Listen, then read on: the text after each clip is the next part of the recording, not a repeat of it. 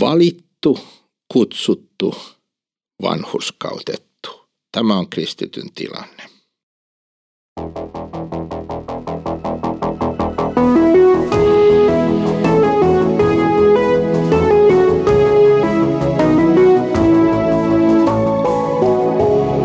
Kirjoitusten pauloissa.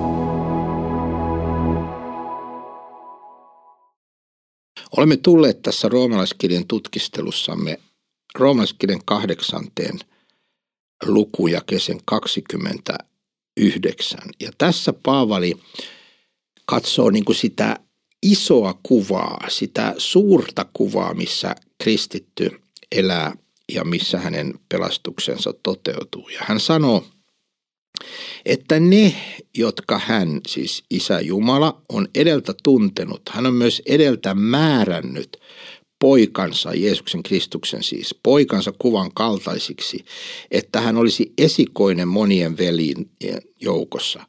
Mutta jotka hän on edeltä määrännyt, ne hän on myös kutsunut. Jotka hän on kutsunut, ne hän on myös vanhuskauttanut. Jotka hän on vanhuskauttanut, ne hän on myös kirkastanut. Tässä Paavali niin kuin maalaa sen koko pelastuksen järjestyksen.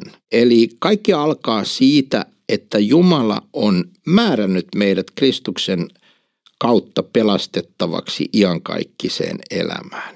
Sitten hän on äh, tämän valintansa ja määräyksensä perusteella myös kutsunut meidät. Ja ne, jotka hän on kutsunut, ne hän on myös vanhuskauttanut. Kun me uskomme Kristukseen, niin meidät myös vanhuskautetaan. Ja tässä on se merkillinen, ihmeellinen asia, että se, se, se kutsu itsessään herättää tämän uskon ja luottamuksen Kristukseen. E, että kun se Jumala, joka on meidät valinnut ja määrännyt kaikki sen elämään, niin hän kutsuu meitä, niin tämä sama kutsu, joka tulee meille ja sanoo, että usko Jeesukseen, niin sinä pelastut.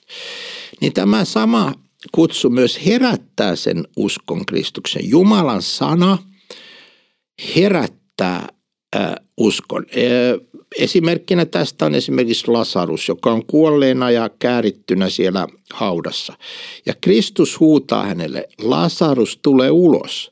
No sehän on mahdotonta hänelle nousta sieltä ja tulla ulos, koska hän on siellä kuolleena ja, ja kääreisin käärittynä. Mutta tämä Kristuksen kutsu tulee ulos. Se samalla synnyttää sen uuden elämän Lasaruksessaan, nostaa hänet ylös ja hän tulee ulos.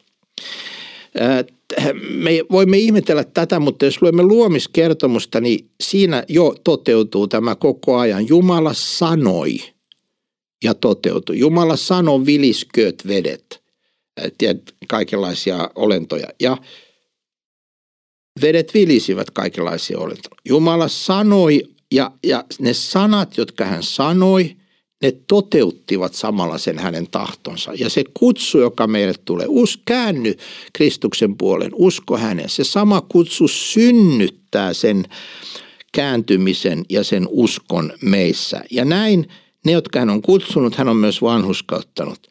Mutta jotka hän on vanhuskauttanut, kun me olemme uskon tähden vanhuskautetut Kristuksessa. Se on lahja vanhus. Se ei ole meistä lähtöisin, se on Kristuksen lahja meissä. Se on Kristus itse meissä. Niin tämä vanhuskautettu ihminen myös kirkastetaan. Hänet kuljetetaan taivaaseen asti ja kun hän turvaa Kristukseen ja kuolee tässä uskossa, niin hän pääsee iankaikkiseen elämään ja hänet kirkastetaan. Siis Paavali niin kuin muistuttaa tästä koko järjestyksestä, että ensin oli poika, hän on myös edeltä määrännyt poikansa kuvan kaltaiseksi, että hän siis poika olisi esikoinen. Ja nyt hän on määrännyt meidät hänen äh, äh, yhteyteensä ja hänen lapsikseen. Ja si, koska hän on määrännyt meidät lapsikseen, niin hän on myös kutsunut meidät ja tämä kutsu on myös synnyttänyt meissä uskon ja tämä usko on meidät vanhuskauttanut ja kun me olemme vanhuskautetut, niin me pääsemme myös ihan kaikkiseen elämään. Ainoa tapa päästä niin kuin irrota tästä ja mennä kadotukseen on, jos sanoudumme irti Kristuksesta ja luovumme hänestä. Mutta näin emme tahdo tehdä, vaan tahdomme pysyä tässä Jumalan suunnitelmassa määrätty, kutsuttu, vanhuskautettu, kirkastettu. Ja sitten taas Paavali vetää johtopäätöstä käytännössä ja hän sanoo, mitä me siis tähän sanomme. Jos Jumala on meidän puolellamme, kuka voi olla meitä vastaan? Aivan. Miten tällainen ihminen, jonka Jumala on näin iankaikkisuudesta asti määrännyt pelastukseen, henkensä ja sanansa kautta kutsunut pelastukseen, Kristuksen tähden vanhuskauttanut Kristus ja Jumalan henki on muuttanut hänen asumaan, niin miten, ää, ää, kuka voisi olla tällaista vastaan? Kuka ulkopuolelta voisi meidät kadottaa? Ei kukaan. Hän, joka ei säästänyt omaa poikansakaan, vaan antoi hänet alttiiksi meidän edestämme, kuinka hän ei lahjoittaisi meille kaikkea muutakin hänen kanssaan. Kristus varjelee omansa, Kristus vie omansa perille. Johanneksen evankeliumissa on teksti, jossa, jossa Kristus sanoo, että minä olen nyt hukannut ainoatakaan niistä, jotka Jumala antoi minulle. Jumala antoi ää, kaikki Jumalan lapset Kristuksella sanoi, vie nämä perille, tuo nämä tänne taivaaseen. Ja Kristus ei tässä tehtävässään epäonnistunut.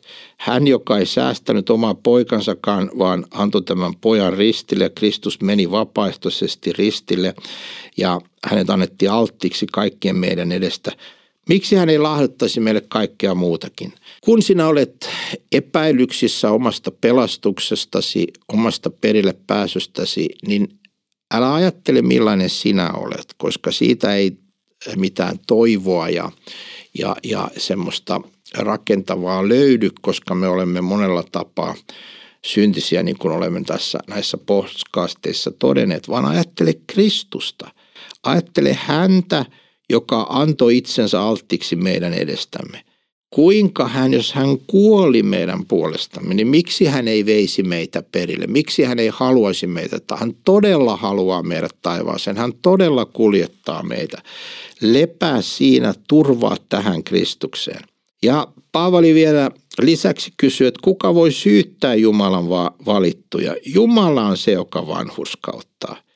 Näitä syytöksiä me koemme itsessämme ja niitä voi tulla myös ulkopuolisesti ja meidän omatuntomme välillä syyttää meitä, mutta tähän kaikkeen on vastaus. Jumala on se, joka vanhuskauttaa. Jumala on se, joka Kristuksen tähden on antanut minulle kaikki minun syntini anteeksi. Hän kuljettaa minua taivaaseen. Hän on se, joka on pelastanut. Hän on se, joka rakastaa. Hän on se, joka ei luovu meistä. Hän on se, joka haluaa meidät taivaaseen. Siis Paavali kysyy vielä, kuka voi tuomita kadotukseen? Kristus Jeesus on se, joka on kuollut. Onpa vielä herätettykin. Ja hän on Jumalan oikealla puolella ja hän myös rukoilee meidän edestämme. Olemme aikaisemmassa podcastissa nähneet, että Jumalan henki meissä – rukoilee meidän edestämme. Mutta nyt Paavali sanoi, että Kristuskin rukoilee meidän edestämme. Tämä on todella lohduttava, rohkaisevaa ja vahvistavaa tekstiä jokaiselle heikolle uskovaiselle. Jumala on viemässä sinua perille. Jeesus on kuollut sinun tähtesi. Hän on Jumalan oikealla puolella. Hän rukoilee sinun puolestasi ja sen lisäksi, niin kuin aikaisemmin näimme, Jumalan henki rukoilee meidän sisimmässämme. Kuka siis voi, Paavali edelleen kysyä, jakes 35, erottaa Kristuksen rakkaudesta?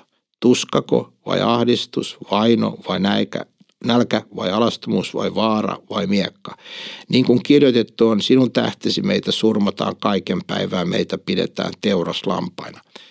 Ei mikään kokemamme tuska tai ahdistus, ei mikään kokemamme vaino, nälkä, puute, alastomuus, vaara tai mikään miekka voi meitä erottaa Kristuksesta.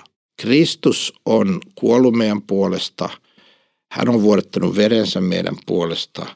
Niin paljon hän on rakastanut meitä. Hän rukoilee meidän puolestamme. Hän on antanut meille henkensä, joka rukoilee meidän puolestamme.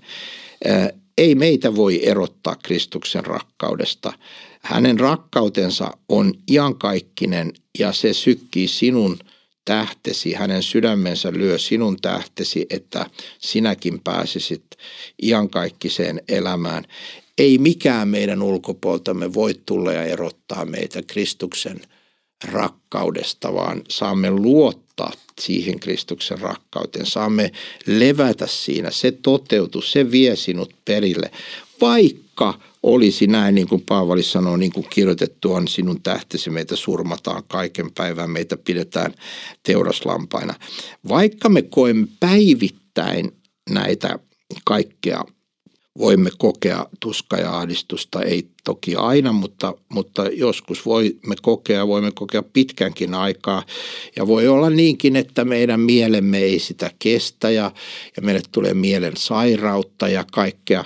Mutta kaikessa tässä, vaikka meitä surmataan kaiken päivää, meitä pidetään ikään kuin teuraslampana, koska kokisimme, että me olemme ikään kuin että me emme kestä, me olemme kuin kuolemassa, niin Kristuksen rakkaus ei meistä koskaan väisty. Se on aina meidän kanssamme, se on aina meidän puolellamme.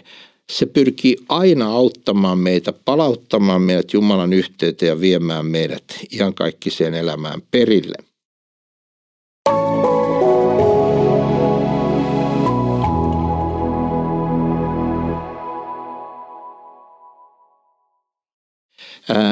Paavali vielä lisäksi rohkaisee, että näissä kaikissa me saamme jalonvoiton hänen kauttaan, joka on meitä rakastanut.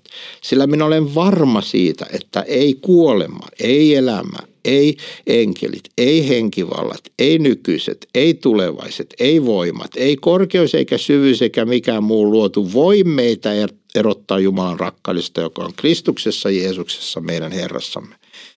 Joskus uskova voi ajatella, että entäs jos henkivallat kiusaavat minua ja saavat minut ää, niin kuin pois Kristuksesta, niin Paavali vakuuttaa, että ei, ei henkivallat voi ää, erottaa meitä Jumalan rakkaudesta – No entäs jos tulevaisuudessa to, tulee jotakin, joka on ylivoimasta? Ei, ei, ei, ei tulevaiset voi erottaa, ei nykyiset voi erottaa. E, sinä saatat kokea, että olen tälläkin hetkellä niin suurissa taisteluissa ja ahdistuksissa, että en tiedä jaksan uskoa, mutta Kristus jaksaa rukoilla puolestasi. Henki sinussa rukoilee sinun puolestasi ja kiinnittää sinut ja pitää sinua kiinni Kristuksessa. Ei mikään luotu voi meitä erottaa Jumalan rakkaudesta, joka on Kristuksessa, Jeesuksessa, meidän Herrassamme.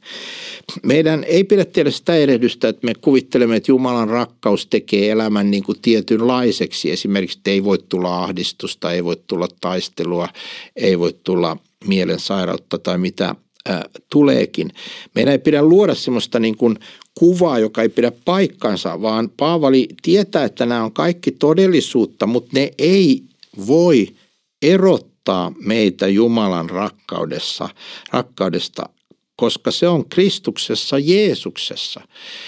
Joskus me teemme sen erehdyksen, että me ajattelemme, että Jumala rakastaa mua ja sen tähden mulla ei pitäisi olla sairautta, mulla ei pitäisi olla vastoinkäymisiä.